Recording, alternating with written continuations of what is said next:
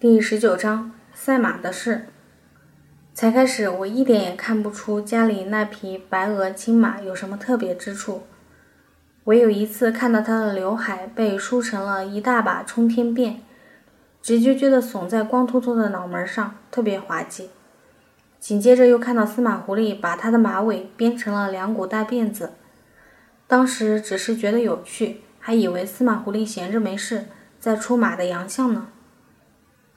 我家有一块非常明艳的玫红色绸布，扎克巴妈妈只撕了一块用来裹在高粱扫帚上。隆重的装饰一把扫帚，真令人感动。剩下的一直没舍得用。在司马狐狸兄妹俩的纠缠下，妈妈很不情愿地裁下了窄窄的几溜。司马狐狸将绸带子细心地缠绑在马鬃毛上，并把鬃毛扭来扭去，乱七八糟扎得又硬又高，害得马儿不舒服极了，直晃脑袋，想把头发晃顺了。我则更奇怪了。这是在做标记吗？直到两天后，司马狐狸牵着这匹标新立异的马从一场婚礼脱衣上回来，才弄清楚，原来它是赛马，原来那天是在装扮它。我估计，之所以那样倒腾，不只是为了显眼，更是为了马儿跑动时不会有胡乱飞扬的毛发干扰它的视线和速度。难怪平时谁也不会骑用这匹马。它算得上是家人的骄傲呢。那天在附近的三十匹赛马中，他跑到了第三名，奖品由婚礼的女方家提供。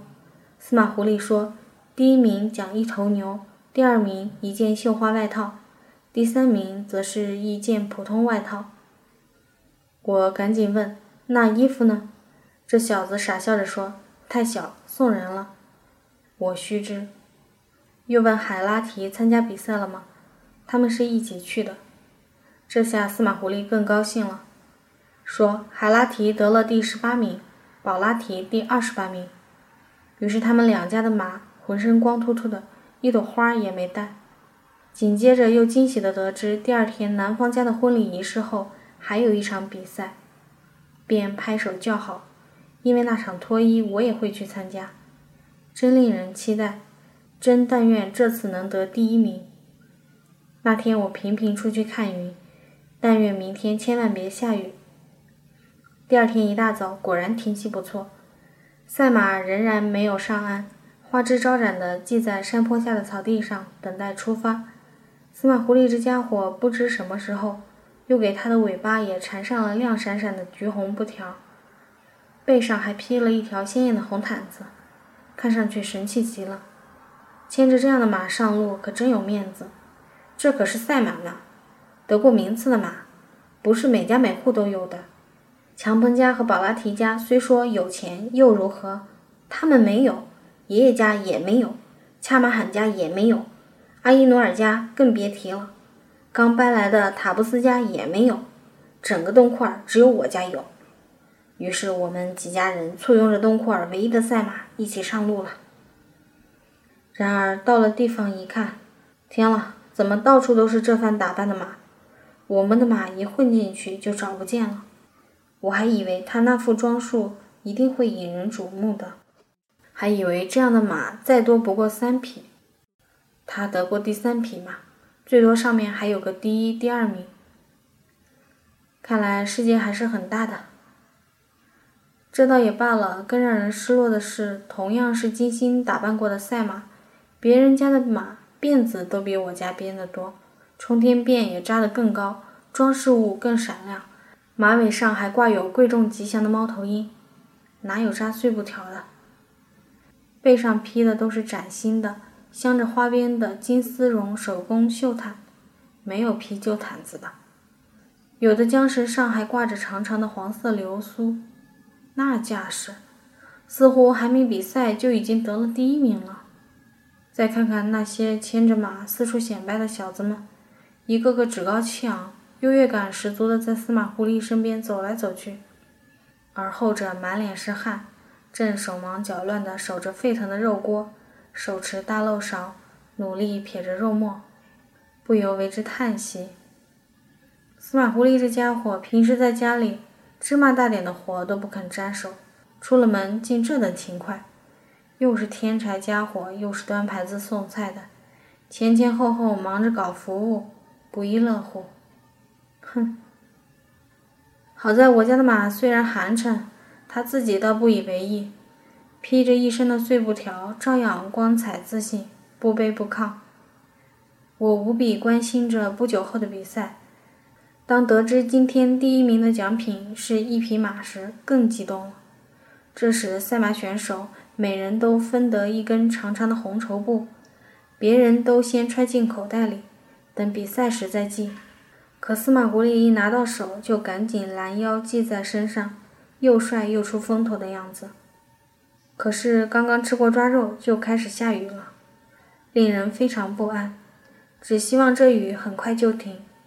下午三点十分，所有客人陆续上马，大家冒着雨，浩浩荡荡地穿过一块油光闪闪的碧绿的草料地，向西面三公里处的赛场走去。据说是一段巨大平缓的 U 型截面的山谷，一路上尽是炸着冲天辫、披着红挂彩的赛马，那气氛令人分外激动。可是，可是。在即将到达赛场的一个岔路口，扎克班妈妈竟勒马离开了大队伍。他要回家了。他说家里还有一大堆活儿。我挣扎了一番，只好也勒转马跟上妈妈，一步三回头的远离了大队伍。真是凄惨。回到东库尔，独自守家的卡西满脸的不高兴，说我们不在的时候，大羊带着小羊跑得干干净净。牛也少了两只，还责问司马狐狸为什么不回来。再不回来，羊丢得更远了。我也盼望着司马狐狸赶紧回来，最好牵一匹赢来的马回来。果然，没一会儿，这小子就回来了，原样牵着赛马，淡淡的说：“比赛取消了，大家都不满意赛场，说路太厉害，也就是危险的意思。加之雨一直不见停。”赛手和主办方都怕出事故，他把赛马上了绊子，冒着雨找羊去了。失望到底。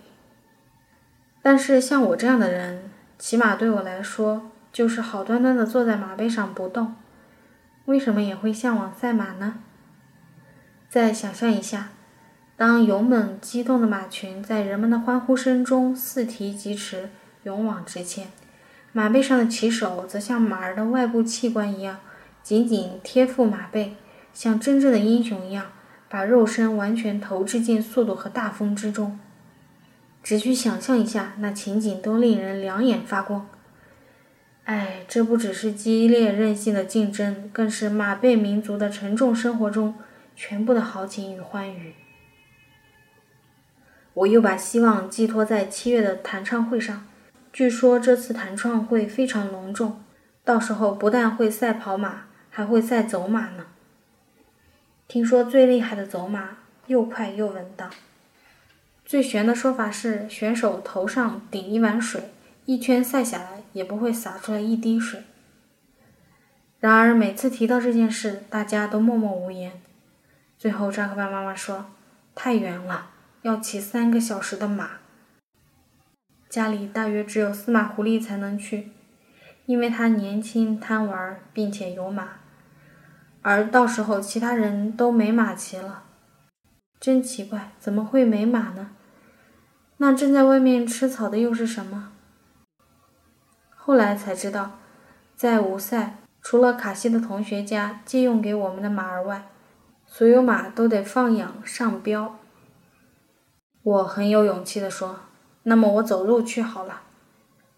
妈妈说要走五个小时。我又说，那我就快快的走，跟在司马狐狸的马后面跑。